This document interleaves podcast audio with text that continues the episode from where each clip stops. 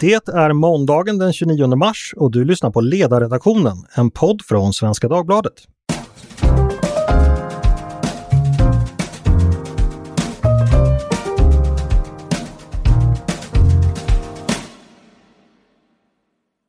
Varmt välkomna ska ni vara. Jag heter Andreas Eriksson. Det är Lucy Lawless 53-årsdag och Rolf Laskos 66-årsdag. Vi börjar med att säga stort grattis till dem. Men här i podden ska vi förstås prata om Liberalerna som efter ett långt och uppslitande partiråd igår bestämde sig för att följa partiledningens förslag och så att säga återvända till borgerligheten. Det här har varit en debatt och ett beslut som har gått många inom partiet djupt till sinnes. Men vad betyder beslutet för framtiden när det gäller partiet och eh, vad betyder det för framtiden för svensk politik generellt? Med mig för att titta lite noggrannare på de här frågorna har jag Lars Leijonborg som var partiledare för Liberalerna mellan 1997 och 2007 och även statsråd mellan 2006 och 2009. Välkommen Lars! Tack för det! Och så har vi Stig-Björn Ljunggren, eh, politisk chefredaktör på Socialdemokratiska Sydöstran. Välkommen du också Stig-Björn! Mm, tack så mycket! Ja, om vi ska börja direkt och titta framåt. Eh, vad säger du Lars? Hur ska vi tolka och tro om Liberalernas nya kurs inför valet 2022? Vad innebär den, tror du? Ja, jag tolkar dem så att efter åtta år med socialdemokratiskt ledd regering så tror de i ledningen, i majoriteten alltså, att eh, en mera högerinriktad regering är det som på ett mest effektivt sätt skulle kunna ta itu med de problem man just nu prioriterar allra högst. Man är ju djupt bekymrad över situationen i de utsatta förorterna och menar att där är jobben väldigt centralt och där tror man att en mera icke-socialistiskt präglad politik skulle få fart på jobben. Man är djupt bekymrad över gängkriminaliteten och sen har man också ett starkt engagemang i klimatfrågan och, är väldigt, och kopplar den väldigt till tillgången på elektricitet.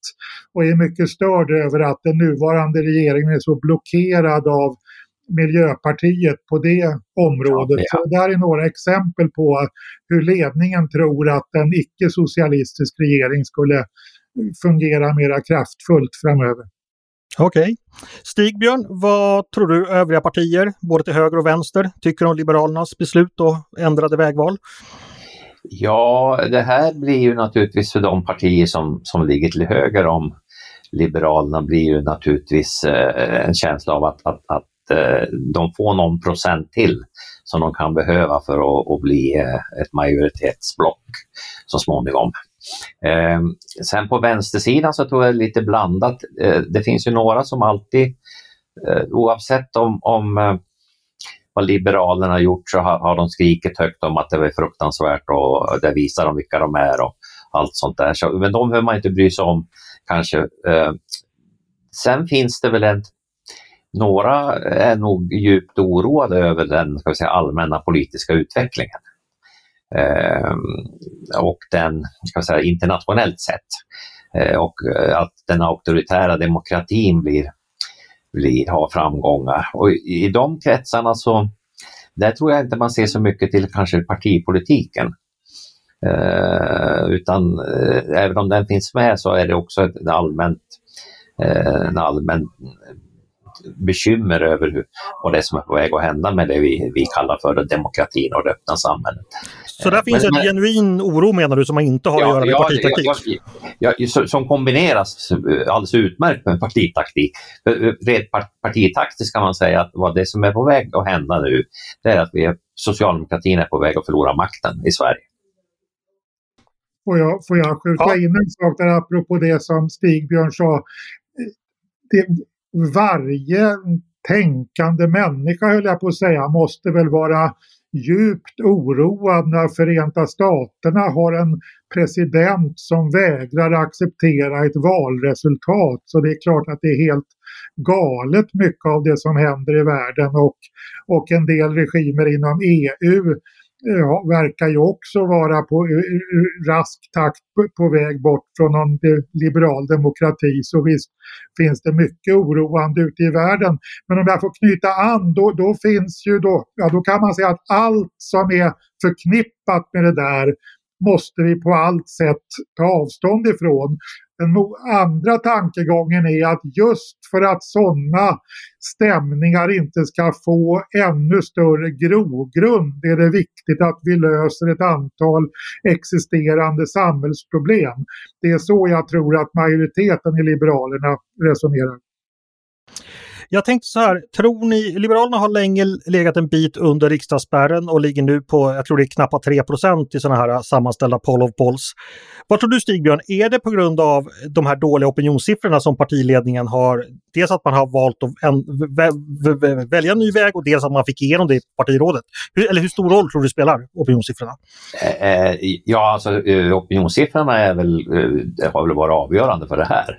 Och det kommer också vara avgörande för fortsättningen för Liberalerna.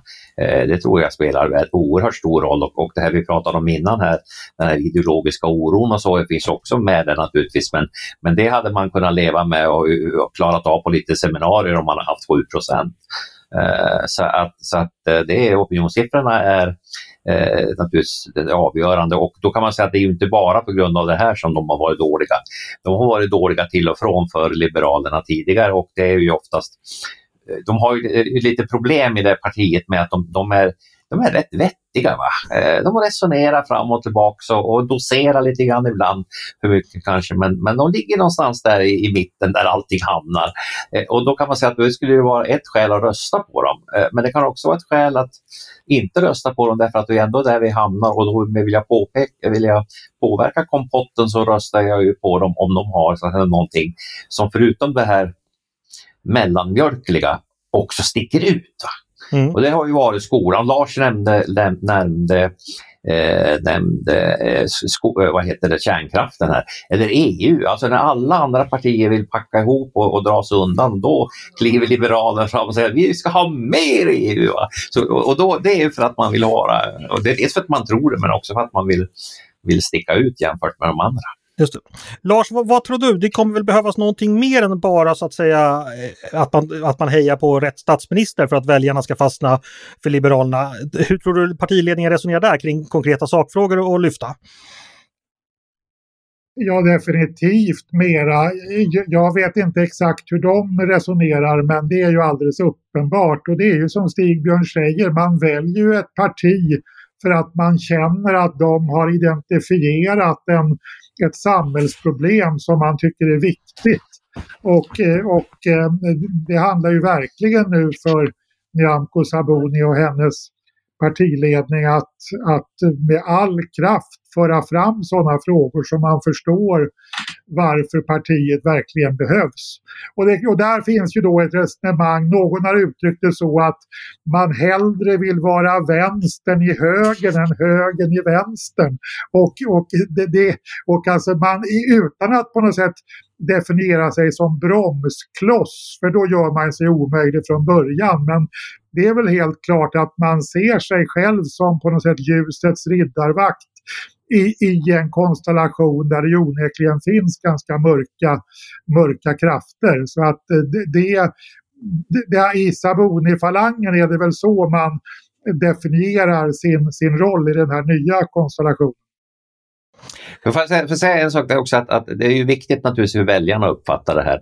Men eh, en grupp som vi ofta glömmer bort när vi diskuterar politik, då, ja, vi, vi liksom pratar om väljarna, vi pratar om partiledningen. Det är de här eh, eh mittemellan.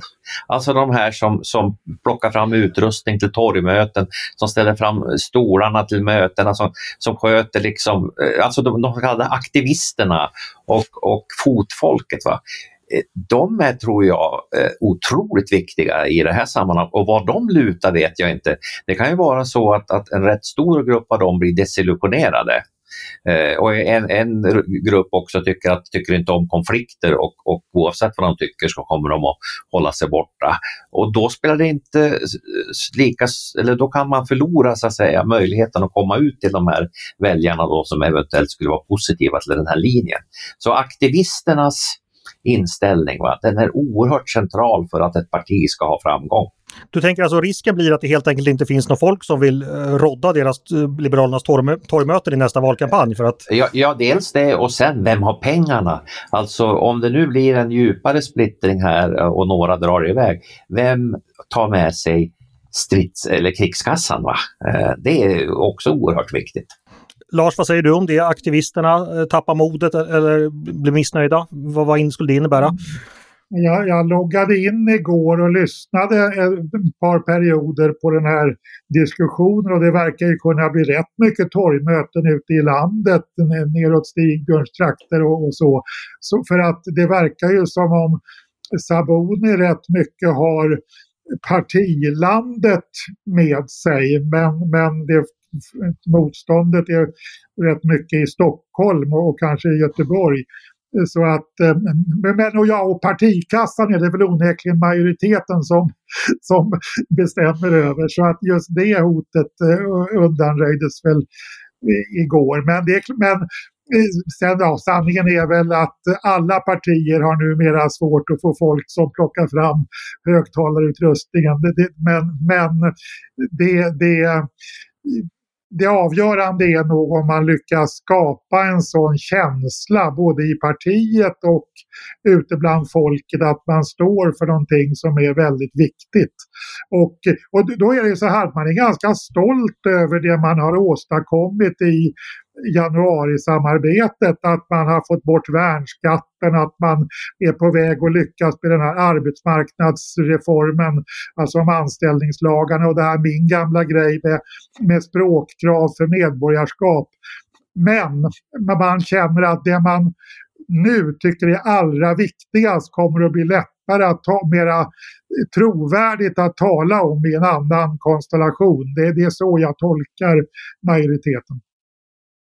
Jag tänkte vi ska gå vidare lite och fundera på eh, den rent praktiska framtiden, vad som kommer hända efter nästa val. Och jag tänkte vända mig till dig Lars, för du, eh, jag tänker på situationen eh, när vi hade borgerlig regering 1991 till 1994 då vi också hade ett vad ska man säga, ett SD-liknande parti i riksdagen som vågmästare, nämligen Ny Demokrati. Och då var det ju så att eh, en av dina företrädare, Bengt Westerberg, han blev ju känd för att resa sig upp ur soffan redan på valnatten för att han inte ville ha med det här partiet att göra.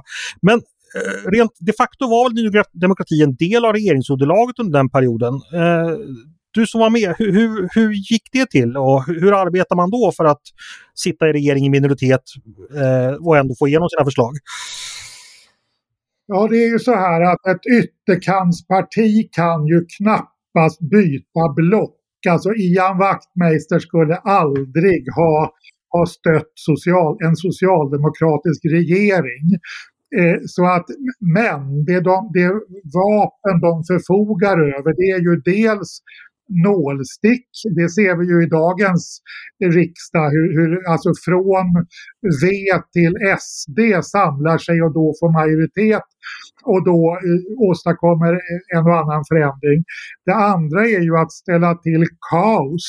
Gudrun Schyman gjorde ju det vid ett tillfälle. Hon röstade ju bort eh, eh, Ingvar Carlssons regering. Men hon vågade ju inte fullfölja det. Efter två veckor så var ju Ingvar Carlsson tillbaka med en ny regering.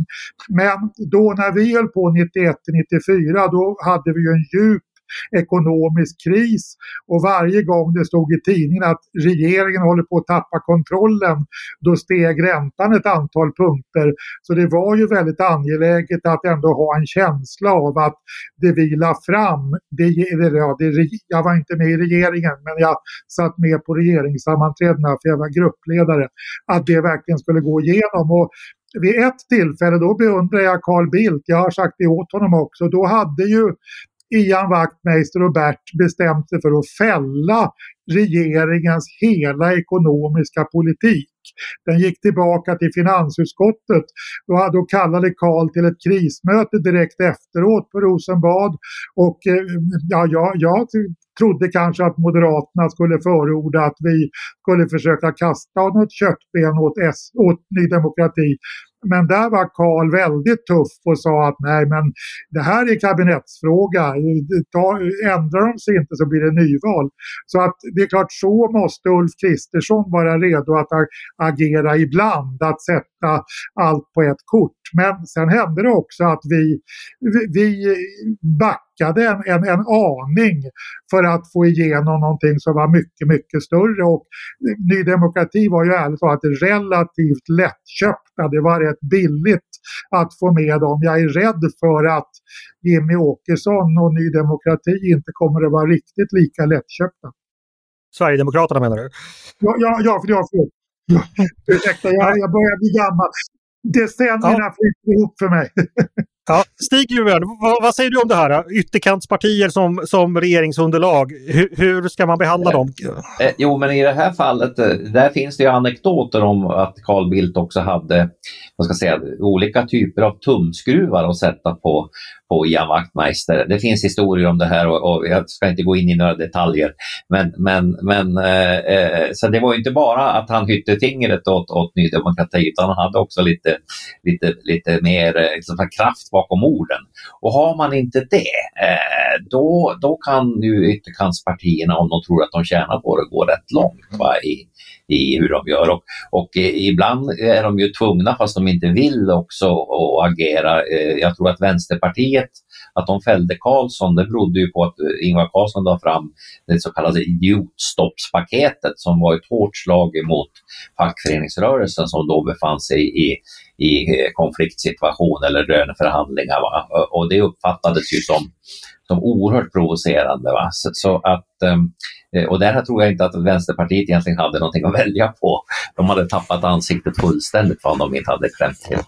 Så det är väl svaret på frågan, det beror, det beror på omständigheterna. Eh, och, och Sverigedemokraterna är inte de är inte korkade va, i partiledningen i varje fall. Eh, för de vet ju att, att de sakta men säkert måste vänja eh, den övriga borgerligheten med att de finns. Va? Och jag tror inte de kommer att ställa hårt mot hårt eh, på samma sätt som Liberalerna kunde göra nu i januariöverenskommelsen.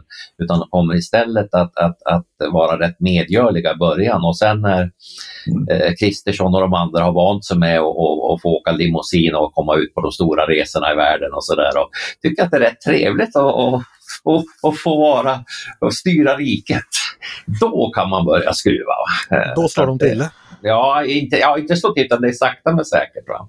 Och det är väl också den här, ska vi säga, att man vänjer sig, det är väl det också som är den stora oron med, med den här eh, blocket, hur det formeras, alltså att vi att vi eh, gradvis an, eh, anpassar oss, eh, inte bara i politiken utan också i, i, i vardagslivet till att det liksom är en ny, en ny regim som växer fram, och inte en ny regering.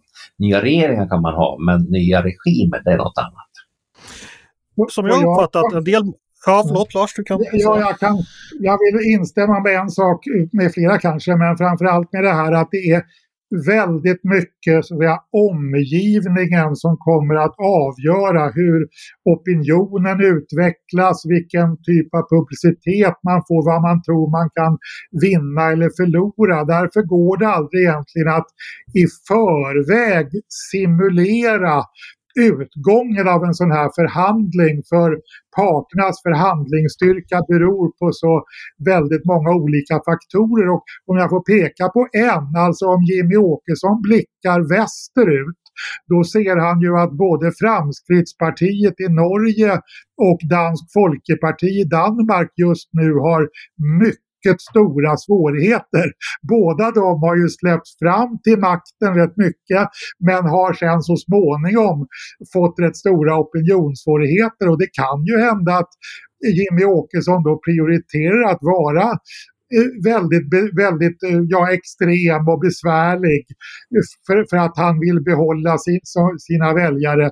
Och det är klart, då blir det väldigt, väldigt svårt att regera. Så att eh, ja, jag det är svårt att veta hur det här kommer att gå.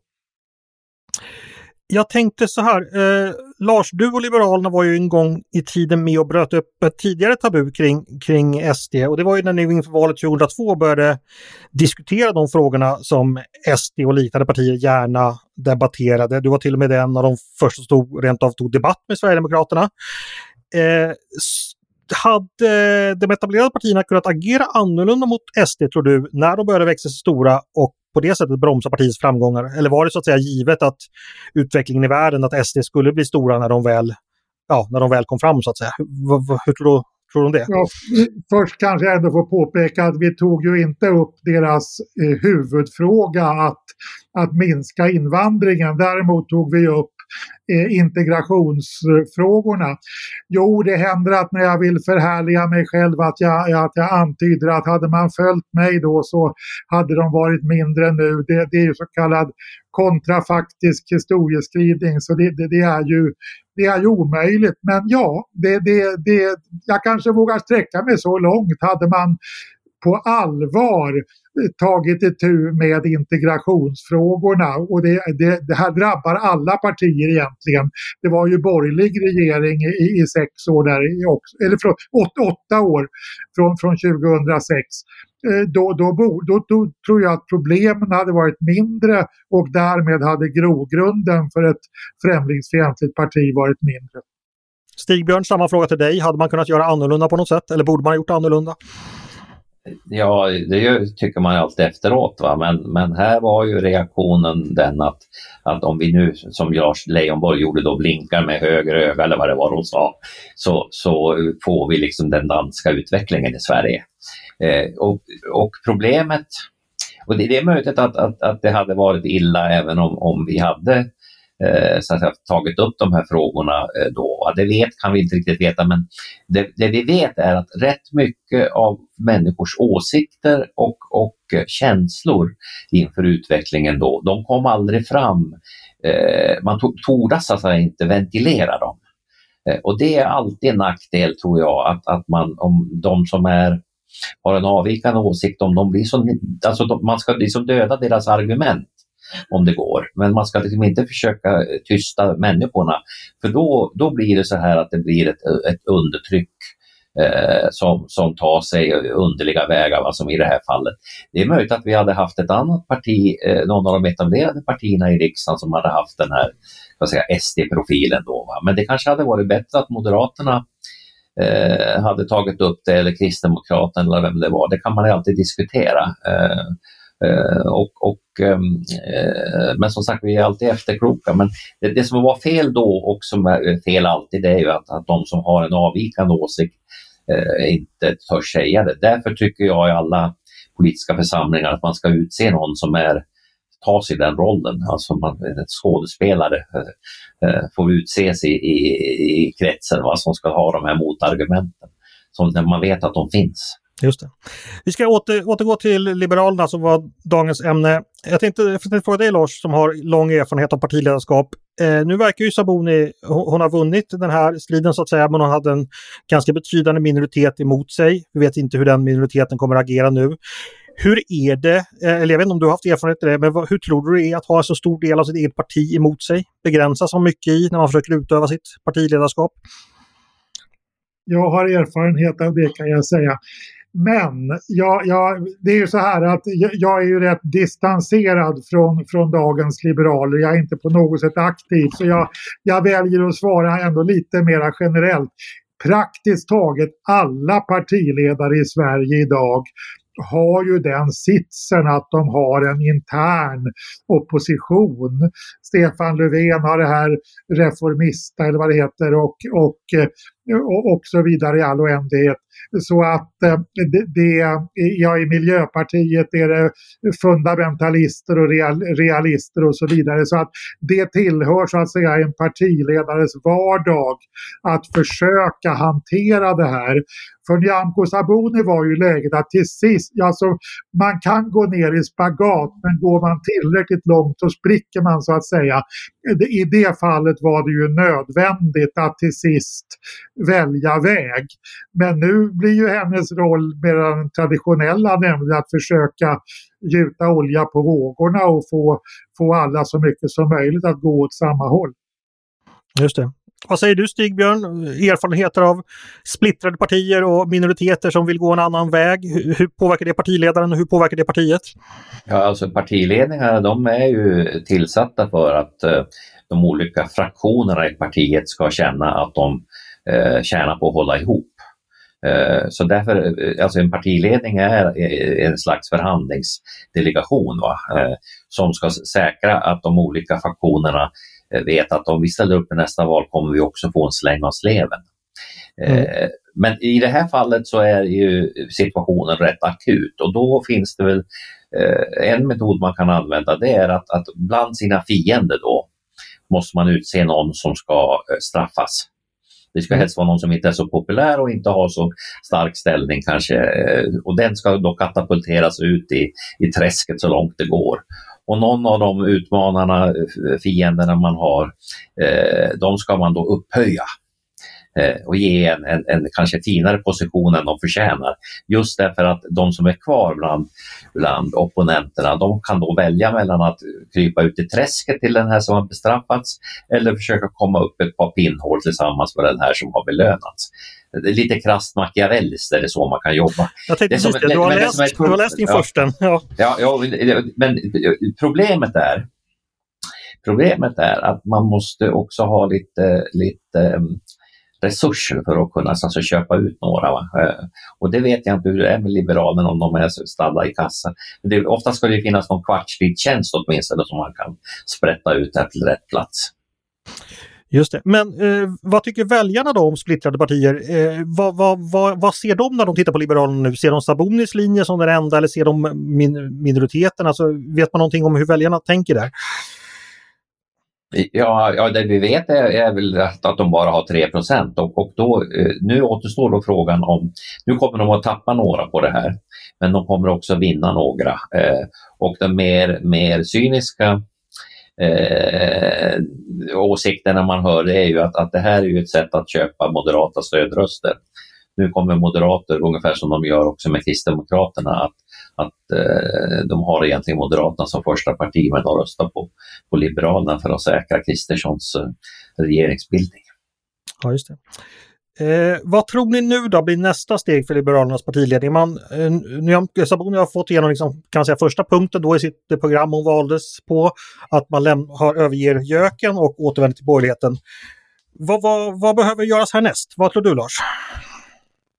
Ja, först är det ju så att eh, man lämnar ju inte eh, göken utan nu ska man ju i ett års tid framåt ändå försöka få ut så mycket som möjligt i den konstellationen. Det blir, kommer väl inte att vara jättegod stämning på de förhandlingsmötena men det är ju trots allt det, det besked man har givit att nu, nu fullföljer man det här.